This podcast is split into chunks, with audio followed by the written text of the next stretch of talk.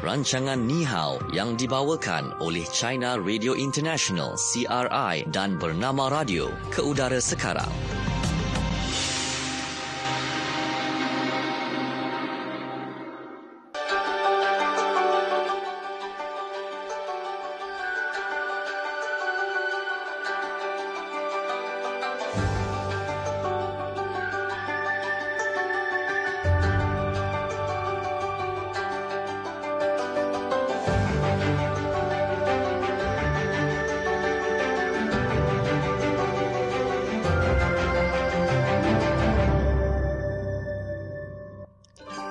Bernama radio stesen berita bisnes anda. Dan waktu ini kita dalam program Ni Hao yang dibawakan oleh China Radio International dan bernama Radio. Okey, bersama-sama dengan saya Natasha Aimi pada hari ini. Ya, berserangan akan temani anda dalam program Ni Hao ini. Tapi ini di studio bernama Radio. Ah, sebab apa dalam program ini saya tidak berkesorangan sebab saya ada sahabat saya yang berada di CRI Beijing waktu ini. Kita ada Izati. Hai Izati, selamat petang. Selamat petang. Lama dah jumpa. Ya, betul tu.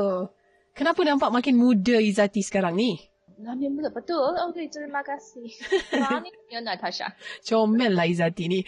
Okey, baik. Uh, saya rasa kalau pendengar-pendengar bernama radio tengok Izati pun mereka merasakan Izati sangat comel sebenarnya. Okey, baik. Dan uh, seperti biasa, untuk anda semua pendengar-pendengar kita, ada peluang untuk anda memenangi wang tunai RM50 dalam kuis Kenali Cina Okey, dalam segmen kuis kenali Cina bukan sekarang, kejap lagi. Tetapi jawapannya akan ada dalam segmen yang pertama ini iaitu segmen fokus di China. Jom kita dengarkan. Fokus China.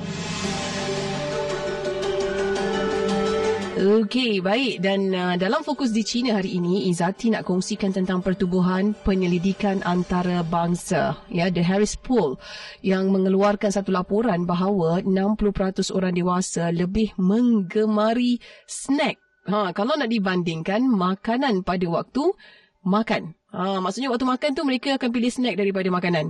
Okey, dan kebiasaan golongan dewasa akan makan snack sebanyak beberapa kali sehari. Ha, kalau kita kat Malaysia kan Izati kita panggil kudapan, kudap-kudapan. Okey, baik dan uh, bagaimana uh, dengan um, apa ni penyelidikan ini uh, Izati mungkin boleh kongsikan bersama-sama dengan kita. Okay, berdasarkan penyelidikan cari pertubuhan penyelidikan antarabangsa Harris Poll, ya, ia mengeluarkan laporan tentang penjualan snack global terkini yang mengatakan 60% dewasa di seluruh dunia lebih menggemari snack berbanding mil yang normal. Ah, kebiasaan golongan dewasa untuk makan snack sedang meningkat. Antaranya, pemuda yang dilahirkan selepas tahun 1980 menduduki katar tertinggi dalam jumlah penggemar makanan ringan. Dan ketua eksekutif The Harris Poll menyatakan Jumlah kalinya makan ringan oleh dewasa di seluruh dunia pada beradanya telah melebihi jumlah kali makan mil yang normal. Selain cari makan tiga hari pada waktu makan yang biasa ya, keperluan orang moden tentang mil keempat yang keempat sedang meningkat. Dan juga dilaporkan ketika mereka memilih makan um, um, makanan ringan, unsur mudah merupakan unsur utama yang bermaksud mudah dimakan. Selepas, uh, selepas itu, Kesekaran, kandungan gula dan lemak yang rendah juga antara unsur-unsur yang penting bagi pemilihan makanan ringan bagi orang moden.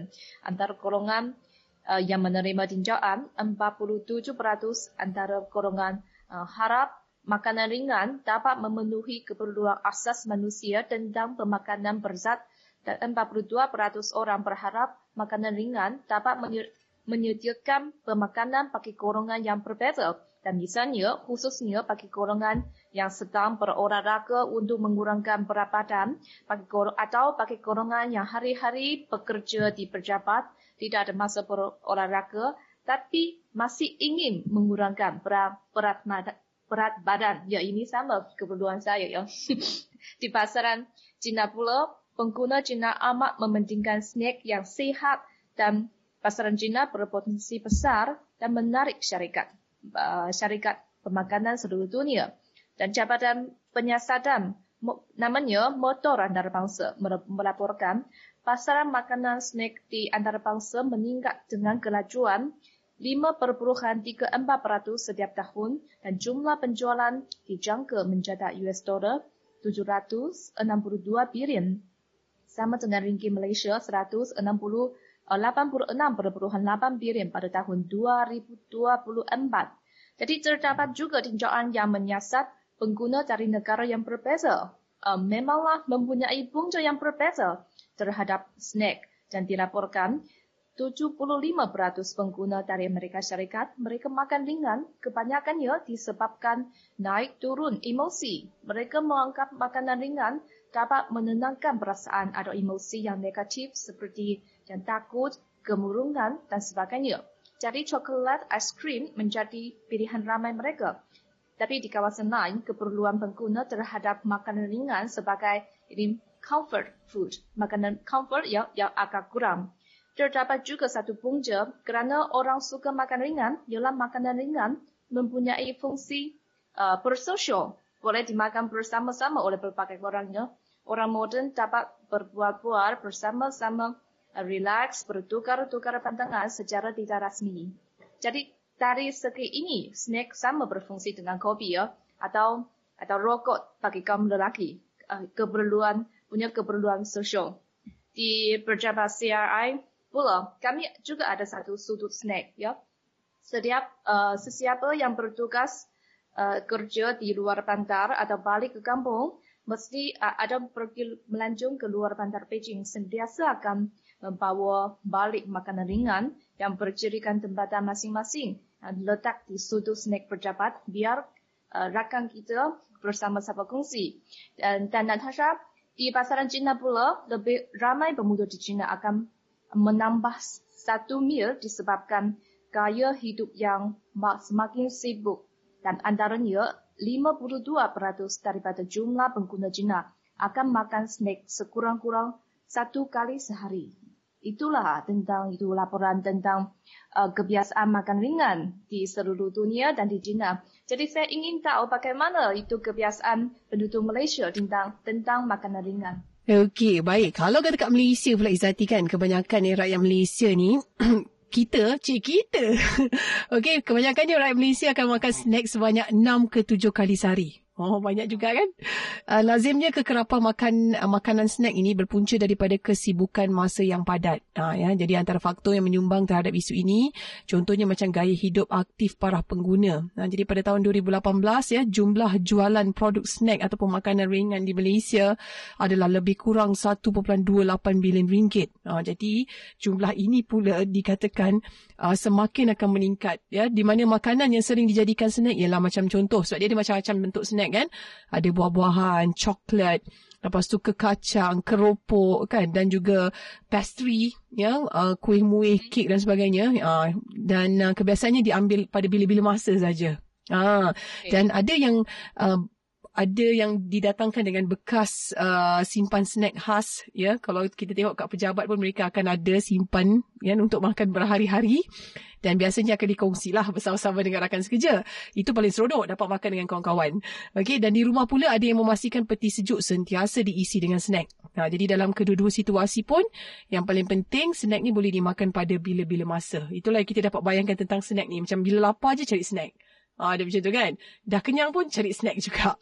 Okay, dan kalau kita tengok, uh, sikap menikmati uh, snack ini ya dikatakan sebagai guilty pleasure. Uh, di mana snack seringkali menjadi pilihan yang ideal bagi kebanyakan pengguna on the go pada masa kini. Ha, jadi kesedaran tentang kepentingan kesihatan dan kehadiran produk-produk makanan yang lebih sihat ya menjadikan pengguna lebih peka dan bijak dalam pilihan mereka. Ha, ya walaupun permintaan makanan ringan dalam pasaran masih tinggi. Ya di mana produk-produk yang lebih sihat dilihat mendapat tempat dalam kalangan pengguna. Ha, contohnya uh, kepelbagaian jenis aiskrim ya yang ada protein tinggi, rendah lemak, lepas tu biskutnya macam lebih nipis kan ya, tinggi serat dan manisan yang rendah kalori yang kini kita lihat ia adalah satu snack tapi snack yang boleh menjaga kesihatan kita. Ah, jadi pengguna masih lagi lah mengaitkan snack dengan rasa keriangan dan santai.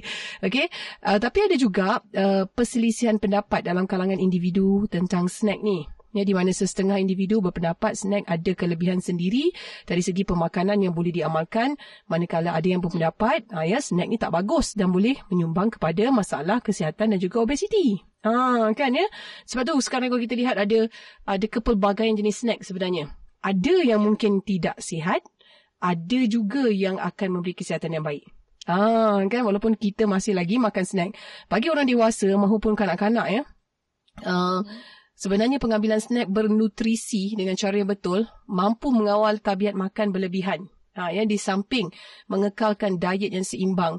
Jadi pengambilan snack yang baik dapat meningkatkan tenaga dan membantu mengawal keseimbangan diet yang diperlukan badan. Ha, ya, serta mengelakkan daripada makan secara berlebihan terutamanya pada waktu uh, makan utama. Uh, makan pagi, makan tengah hari, makan malam, makan petang malam tu kan.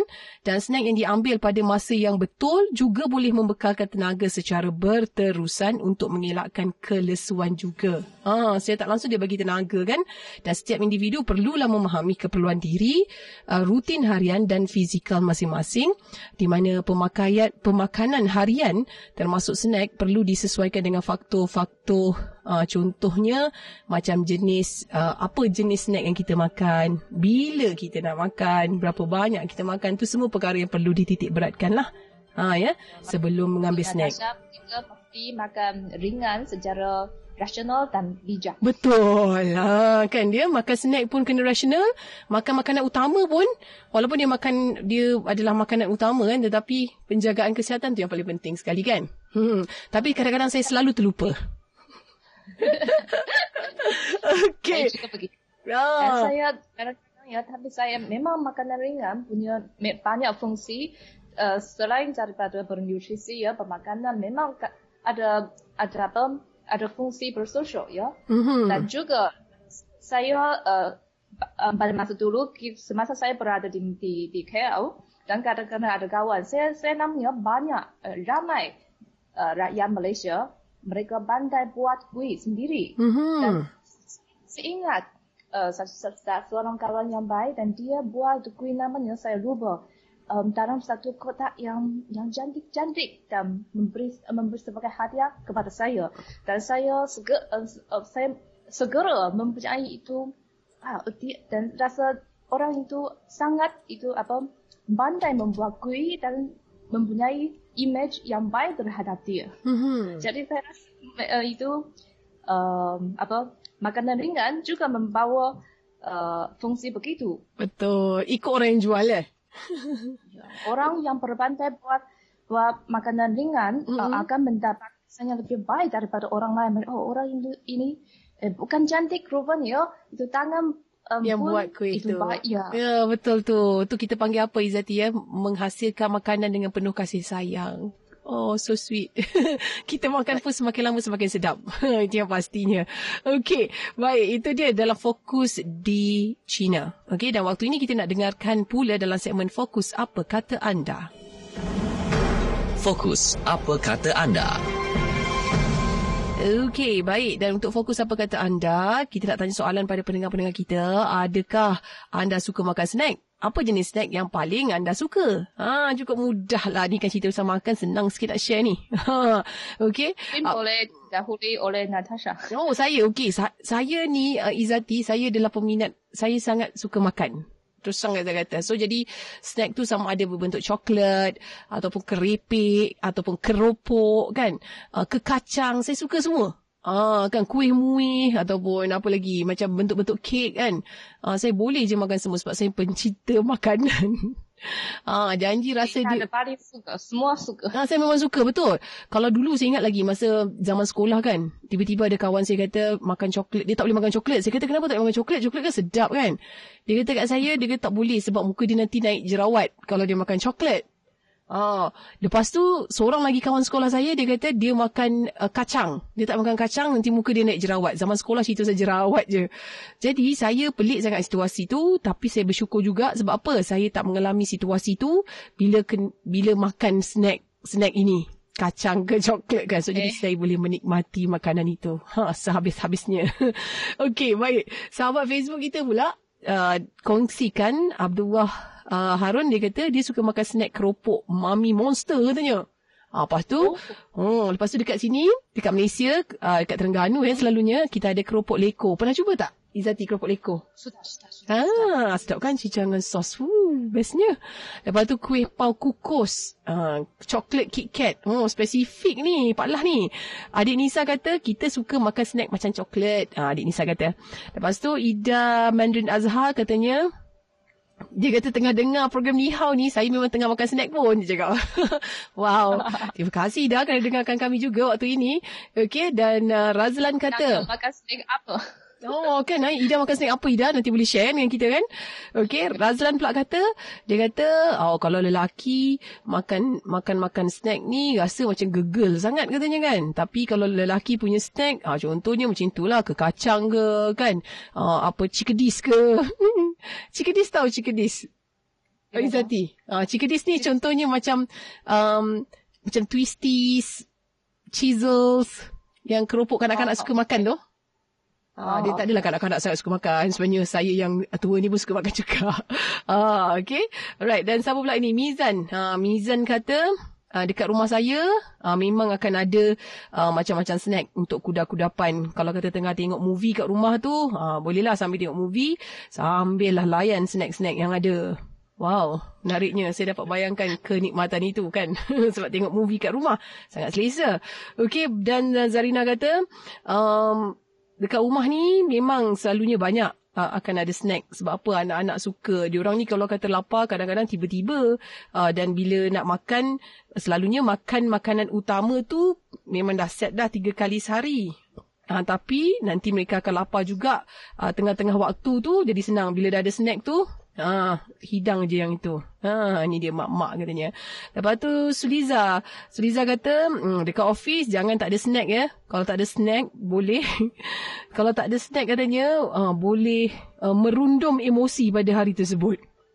Betul. Okay. Saya, saya setuju. Ya, betul. Mesti nak Ya, kena ada. Kan?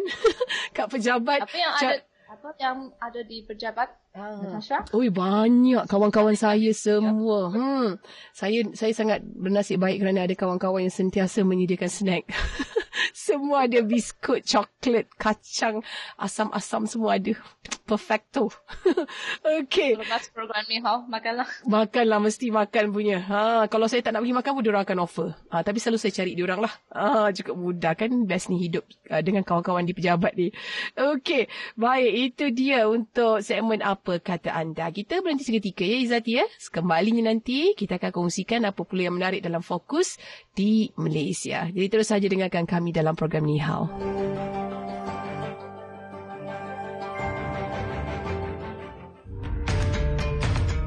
Anda kaki melancong, suka melawat ke tempat-tempat menarik serata dunia? Pastilah momen-momen indah sepanjang perjalanan wajib anda abadikan sebagai kenang-kenangan. Jom sertai pertandingan video pendek Anjuran Pusat Kebudayaan Cina CCC di Kuala Lumpur dan anda berpeluang memenangi hadiah wang tunai RM5,000 dan tiket penerbangan ulang alik ke China dengan tema China Beyond Your Imagination. Mari rebut peluang ini dengan menghantar video kreatif anda. Durasi bagi setiap penyertaan adalah di antara 1 minit hingga 5 minit dan setiap penyertaan mestilah menepati tema dengan membawa mesej perkongsian pengalaman yang terindah dan terbaik semasa berada di China. Muat naik video pendek anda di Facebook beserta hashtag China Beyond Your Imagination, hashtag CCCKL Video Contest 2019 dan hashtag Visit China. Selain itu, hantar penyertaan lengkap di laman Facebook China Cultural Centre di Kuala Lumpur. Tarikh tutup penyertaan pada 9 Januari 2020. Jadi tunggu apa lagi? Sertailah sekarang. Bernama Radio menyokong Wawasan Kemakmuran Bersama 2030. Wawasan Kemakmuran Bersama 2030 WKB 2030 yang dilancarkan Perdana Menteri Tun Dr. Mahathir Mohamad pada 5 Oktober mencerminkan komitmen Malaysia terhadap pelaksanaan Agenda Pembangunan Mampan 2030 SDG 2030. Kerajaan juga sudah menerapkan prinsip SDG 2030 melalui pelaksanaan Rancangan Malaysia ke-11 2016 hingga 2020 yang memberi keutamaan kepada rakyat bagi memastikan tiada lapisan masyarakat terpinggir daripada pembangunan mampan itu. SDG 2030 akan terus diterapkan dalam WKB 2030 sebagai pelanjang kemasa panjang Malaysia yang terbaharu yang akan direalisasikan menerusi rancangan Malaysia ke-12 2021 hingga 2025 dan rancangan Malaysia ke-13 2026 hingga 2030. Hashtag WKB2030 Hashtag Kemakmuran Bersama. Wawasan Kemakmuran Bersama 2030 bersama dengan Profesor Dr. Murali Rahman, Pengarah Fakulti Perniagaan Universiti Multimedia atau MMU. Expert skills yang memang katalah kita perlukan suatu skill yang tak ada di Malaysia. Yang tu okey kalau kita import untuk sementara waktu, okey. Tapi kita kena pastikan yang ada teknologi transfer yang tu penting ataupun per, per, per, pengambil alihan teknologi tersebut. Yang tu penting. Yang tu kita kena, kena jagalah. Mm-hmm. Okay, uh, tapi yang saya yang yang saya katakan tadi eh, dari, dalam konteks talent management mindset change ni, perubahan minda ni, uh, keperluan semasa tu perlu dikenal pasti. Apa keperluan rakyat dari segi teknologi tersebut? So kadang kita tak perlukan teknologi yang sangat tinggi untuk sesuatu sektor eh. So yang tu memang kita dah kita dah kita dah ada uh, grassroots innovators kita dah ada ada kemahiran. uh, yang tu kita kena tonjolkan. Okay. Okay. Uh, yang tu penting lah So it depends really on uh, Apa teknologi yang kita ingin uh, ceburi Apa R&D yang kita ingin ceburi. Mm-hmm. Yang penting kita kena Kuatkan kita punya core lah Apa yang sesuai dengan Malaysia. Yang tu penting. Dengarkan program Revolusi Industri 4.0 Bersama-sama Raifa Zulkifli Setiap Selasa Pukul 10.05 pagi Di Bernama Radio Stesen Berita Bisnes Anda. Bernama Radio Stesen Bisnes Nombor 1 Anda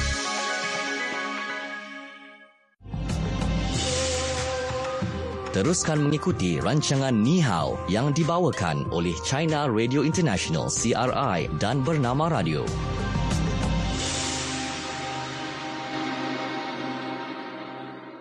Okey, kita kembali semula waktu ini dalam program Ni Hao yang dibawakan oleh China Radio International dan Bernama Radio. Dan kita akan ke segmen yang seterusnya iaitu Fokus di Malaysia. Fokus Malaysia. Baik, dan apa yang kita ada dalam fokus di Malaysia yang kita nak kongsikan ya adalah uh, berita kematian Iman. Ah, ya siapa Iman ni? Apa Iman ni sebenarnya ya? Pada petang Sabtu lalu, uh, merupakan satu perkabaran yang menyedihkan ya. Ini bermakna tiada lagi spesies badak sumbu Sumatera di Malaysia. Uh, Iman ni adalah badak sumbu Sumatera yang ada di Malaysia kerana ya selepas menderita penyakit kronik sejak lima tahun lalu, uh, terakhir sekali Iman dilaporkan mati pada pukul 5.35 petang pada Sabtu lalu dan berita kematian itu disahkan oleh Timbalan Ketua Menteri Sabah Datuk Christina Liu dalam satu kenyataan medianya. Jadi Iman sebelum ini disahkan menderita akibat masalah ketumbuhan pada uterus badak sumbu tersebut ya yang dikesan sejak bulan Mac 2014 dan um, Iman uh, ditempatkan di Borneo Rhino Sanctuary di hutan simpan hidupan liar Tabin di Lahad Datu sebelum badak sumbu itu dilaporkan menderita dengan penyakit kanser di bahagian uterus dan keadaan bertambah teruk ya apabila kanser tersebut merebak ke bahagian pundi kencingnya pula. Ha, jadi sama ada cepat atau lambat kematian Iman ni sudah pun dijangkakan sebenarnya. Namun berita kematiannya tetap menyedihkan yang lebih-lebih lagi bagi Jabatan Hidupan Liar Sabah dan juga petugas-petugas uh, di Borneo Sanctuary, Borneo Rhino Sanctuary yang merasakan kehilangannya itu. Ha, jadi uh, Iman ni seekor badak, badak betina uh, dan merupakan satu-satunya spesies badak sumbu Sumatera yang masih hidup di Malaysia selepas pasangannya dikenali sebagai Tam ya. Uh, dan pasangannya nama Tam ni mati pada 27 Mei lalu. Uh, ya akibat daripada uh, uzur lah dan kegagalan organ dalaman. Dan uh, Iman uh, ya sebenarnya hampir mati apabila kehilangan banyak darah disebabkan penyakit itu beberapa tahun lalu. Waktu tu boleh uh, berjaya diselamatkan. Dalam pada masa yang sama, para penyelidik juga berjaya ya menghasilkan sel-sel kultur daripada kedua-dua badak sumbu Sumatera terakhir itu dan dua lagi badak yang mati sebelum ini uh, sewaktu hayat haiwan-haiwan tersebut. Uh, jadi sel-sel ini menjadi harapan agar spesies haiwan ini dapat dihidupkan kembali di Malaysia pada masa akan datang. Ha, jadi buat masa ni hanya terdapat baki 8 ekor badak sumbu Sumatera yang ada dalam kurungan di Indonesia dan daripada jumlah yang sangat kecil itu hanya 2 ekor yang menghasilkan baka. Ha, kan dia jadi dia macam special sikit. Tak semua boleh hasilkan baka. Jadi Jabatan Hidupan Liar Sabah berhasrat uh, untuk menjalinkan kerjasama dengan Kerajaan Indonesia ya, untuk melakukan prosedur persenyawaan in vitro bagi sel-sel kultur ataupun dari segi teknikal.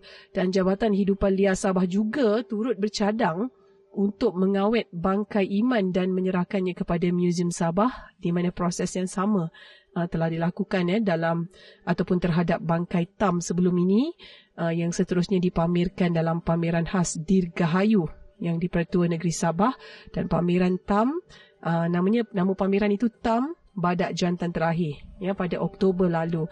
Jadi diharapkan iman dapat diabdi, diabadikan ya seperti tam dan menjadi tanda pentingnya ya bahawa spesies badak sumbu Sumatera pernah hidup secara semula jadi di Malaysia. Ha itulah dia kisahnya. Menyedihkan. Hmm, betul. Kan ya kalau kita lihat kehidupan ah yalah yang hidup ni bukan manusia saja kan ya. Kita ada alam flora, ada alam fauna kan ya. Begitulah juga dengan haiwan-haiwan yang ada juga. Ha, kan walaupun kita lihat um, haiwan kan ha, kadang-kadang kita tak pandai nak berinteraksi pun dengan haiwan ni tapi uh, bila um, haiwan-haiwan ini ada meninggalkan sejarah buat negara dan tentunya ia akan memberi kesan ya kepada uh, penduduk di sesebuah negara. Begitulah yang jadinya kepada Iman ni juga ya badak subu Sumatera yang satu-satunya di Malaysia ini uh, pemergian uh, Iman ni turut dirasai oleh rakyat Malaysia. Ha itu dia. Okey baik itu untuk fokus di Malaysia. Okay. Dan uh, saya yakin ramai yang dah tak sabar sebab telefon dekat dalam studio ni berkelip-kelip ni Zati. Ha, nak tahu apakah soalan supaya pendengar-pendengar kita ni dapat berikan jawapan untuk segmen kuis Kenali Cina. Okey, jom kita dengar apakah soalannya daripada Izati. Silakan. Okay. Soalannya yang mudah sekali mengenai dengan makanan ringan ya. Uh, lebih ramai pemuda di China mengambil makanan ringan di luar waktu makan disebabkan faktor kerja tekankan masa dan lain-lain. Berapa kadar daripada jumlah pengguna jinak makan snack sekurang-kurangnya satu kali sehari? Itulah soalannya. Ha, itu soalan dia ya. Lebih ramai pemuda di China akan ambil makanan ringan di luar waktu makan. Ha, disebabkan waktu kerja dan juga kekangan yang ada dan lain-lain perkara. Tapi yang kita nak tahu adalah berapa kadar jumlah pengguna China yang makan snack sekurang-kurangnya satu kali sehari. Ah, dalam peratusan jawapannya kat sini. Okey, 03-2692-7939. Okey, kita ada Puan Yap di talian. Hai Puan Yap. Hai, selamat petang. Selamat petang Puan Yap. Baik, okey. Soalannya sekali lagi Zati. Soalannya, ya, yang ingin saya ulangkan soalannya. Uh-uh uh, lebih ramai pemuda di China mengambil makanan ringan di luar waktu makan disebabkan faktor kerja, tegangan masa dan lain-lain. Sekarang saya tanya, berapa kadar daripada jumlah pengguna China makan snack sekurang-kurangnya satu kali sehari? Kadarnya berapa? Ah, okey. Dalam peratus eh. Berapa banyak? Nak dalam peratus. Betul, dalam peratus jawapan dia. Empat puluh tujuh. Oh, Kurang tidak tepat. tepat. Kurang tepat Puan Yap. Tak apa, boleh cuba lagi. Okey, kita beri peluang kepada pemanggil lain 032692. Flu sebenarnya uh-huh. kadarnya orang muda yang memak- suka memakan ringan ya kadarnya lebih tinggi daripada yang puan yang sebut tadi. Ah, dia lebih tinggi ha. Daripada jawapan puan Yap tu dia tinggi sikit lagi jawapan dia kata Izati. Okey 0326927939 itulah Uh, kan uh, nombor yang perlu anda call ataupun hubungi kami pada waktu ini uh, bagi menjawab soalan dalam kuis kenali Cina waktu ini. Kita ada Encik Din di talian. Assalamualaikum Encik Din. Waalaikumsalam. Baik. Okey Encik Din, berapakah jawapannya Encik Din? Ah, itulah keliru lah. Berapa? Ag- agak mengelirukan. Ah, sangat meliru. Okey. Cuba. Uh, saya cuba. Kelirukan. Uh, tak apalah. Nah, cubalah kata cuba. Izati. Uh, 51. Ah, 51 dia kata Izati. Masih kasihan, kurang tepat. Masih kasihan Izati kata tak apa Encik Din boleh cuba lagi esok. Okey. Ah, kan dia macam nak hampir-hampir dah tu sebenarnya. Okey 0326927939. Bagi peluang satu lagi kepada pendengar soalan. Ya, boleh. Satu lagi. Ah, okey baik. 0326927939. Ah, okey. Kita cuba satu lagi pemanggil. Kalau berjaya, tanya ini rezeki anda. Kalau tidak berjaya, tak apa. Duit tak hilang. Kita akan bawa pada esok hari. Jadi besok akan ada duit yang bertambah untuk kuis kenali Cina ini. Tapi kita cuba dulu. Okey, seorang lagi pemanggil dah ada di talian. Waktu ini kita ada Encik Eng waktu ini di talian. Natasha. Ya. Selamat petang Encik Eng. Ha, selamat petang. Baik, apakah jawapannya Encik Eng? Jawapannya 52%. 52% katanya. Sangat tepat tahniah. 52%. Ya, tahniah Encik Eng. Wow, itu dia. Ah, Ya, okey. Memang saya memang saya rasa saya uh, ingin itu uh, mendengar ada antara yang dari industri pemakanan dari Malaysia dapat Mm-mm. sudah mendengar program Ni Hao kali ini dan sudah tahu kadar orang Cina yang suka makan dengan yang kadarnya tinggi di Cina. Pasarnya Ya. pasaran Cina juga mengaru-arukan itu syarikat pemakanan dari Malaysia. Jadi ini juga berpeluang, dan menantikan nantikan makanan, Makanan dari- dari Wah. dari Malaysia mungkin pastry, mungkin biskut, Ya. mungkin kue atau fla- flavor durian dari Malaysia. Itulah yang saya Wajib ada flavor durian. Untuk Izati kan. Nah, betul. Sebenarnya kat Malaysia banyak sangat Izati. Kan snack-snack Oh, yang maksud yang ada yang pastinya saya berani bagi jaminan rasanya sedap dan sihat. baik untuk kesihatan. Wow, promote ni. Ah, kan macam saya pula yang buat Okay. bisnes snack. Okey, baik. Apa pun tanya kita ucapkan kepada Encik Eng. Okey, 52% sebenarnya jawapannya ya untuk kadar jumlah pengguna Cina yang makan snack sekurang-kurangnya satu kali sehari. Okey, jadi jangan risau besok ada lagi peluang untuk anda memenangi RM50 dalam kuis kenali Cina. Okey, waktu ini kita nak belajar pula bahasa Mandarin. Ha, hari ini kita belajar pasal snack. Okey, silakan Okey. Cikgu Izzati. Syarikat yang ingin menjual snack di China, pertamanya harus tahu bagaimana menyebut snack ya. Dalam bahasa Mandarin, ialah 零食， Okey. 零食， Ling She. ya, Betul ya, ke? 零食，零食食，食物，呃， 食物，食物 bermaksud, 食物 maksud makanan. Jadi 零食 mak- bermaksud makanan ringan. Um, Okey. um, dari literally bermaksud uh, makanan yang boleh diambil pada bila-bila masa. Jadi Ah. 零食 Ling She. Okey. Ya betul. Perkataan uh, kedua berkhasiat. Berkhasiat dalam bahasa Mandarin ialah 营养。 Yin Yang. Ya betul. Tadi saya sudah menjelaskan uh, walaupun ini terdapat macam-macam itu makanan ringan di di pasaran uh, ada Cina atau di pasaran di antarabangsa tapi orang muda uh, memang suka makanan ringan yang ber, berkhasiat ya yang sehat dan rendah rendah lemak dan dan gula. 营养 berkhasiat. Okey, Yin Yang berhasiat. Okay. Berkhasiat. Ya. Akhirnya ada satu ayat Uh, makanan keperluan asas manu- manusia. Min yi shi wei tian. Mengenai ayat ini, saya masih ingat uh, waktu saya kecil, uh, ketika saya gagal dalam pemeriksaan, ya, dan balik ke rumah, ibu Comel saya lah. sentiasa, ibu saya sentiasa marah kepada kepada saya. Mm-mm. Ah, makan, makan, hanya tahu makan. Boleh buat apa? Ya. Pada pada ketika itu saya Uh-uh. sentiasa jawab 民以食为天. Ah, makanan keperluan asas manusia, ibu. Oh, baik, baik, baik. Kalau mak saya marah saya pun saya nak cakap benda yang sama lah. Mama, min yi, min yi she wei tian. Wow, bakat, talented. Bakat, Natasha. Okey, baik. Kita mulakan daripada Nanti, awal. nanti, ya, nanti, nanti anak anak Natasha jawab bersama kepada Betul, kepada betul, betul, Natasha. betul. Selalunya macam itu. Apa kita buat, nanti anak kita pun ikut kita. Okey, baik. Yang pertama adalah snack. Uh, Okey, yang pertama snack sebutannya adalah lingxi. Hai, tepat sekali. Ah, Mengenai makan, tidak ada masalah tak ya. ada masalah Mak makan. Okey, baik. Yang kedua berhasiat adalah yin yang. 营养 Eh, salah pula. Tak, tak salah. Tak, Ah, tak, taklah ber- salah. berhasiat, Cuma berhasiat. saya punya standar yang lebih ketat terhadap Oh, baik, baik, Tak baik, baik. salah. Sebab nak kena berhasiat. Ah, kan ya? Yin yang. Ya, betul, betul. Ah, okey, okey.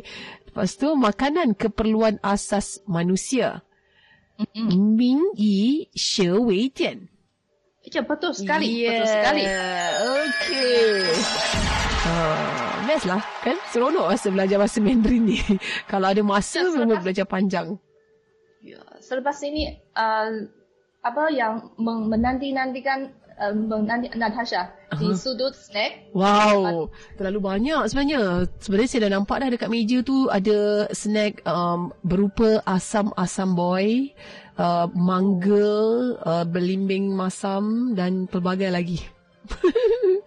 Izati, Izati suka ke makan makanan masam-masam? suka. Suka? Suka. Wow. Suka. Nanti Kita sama, saya kita akan sama. Akan mohon kepada bos saya nanti kerja di di di, di PR satu tahun. Yes, boleh. Izati, yang bolehlah datang. Nanti Izati boleh kongsikan tip kecantikan.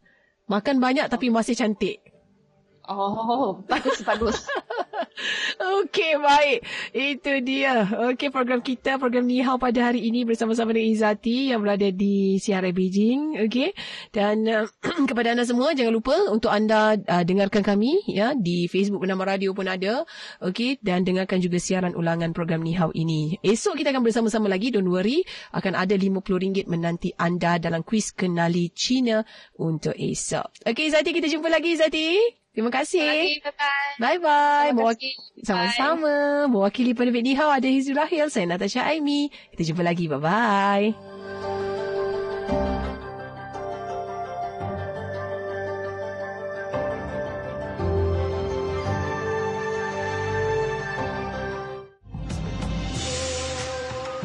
Sekian rancangan Ni Hao yang dibawakan oleh China Radio International CRI dan Bernama Radio.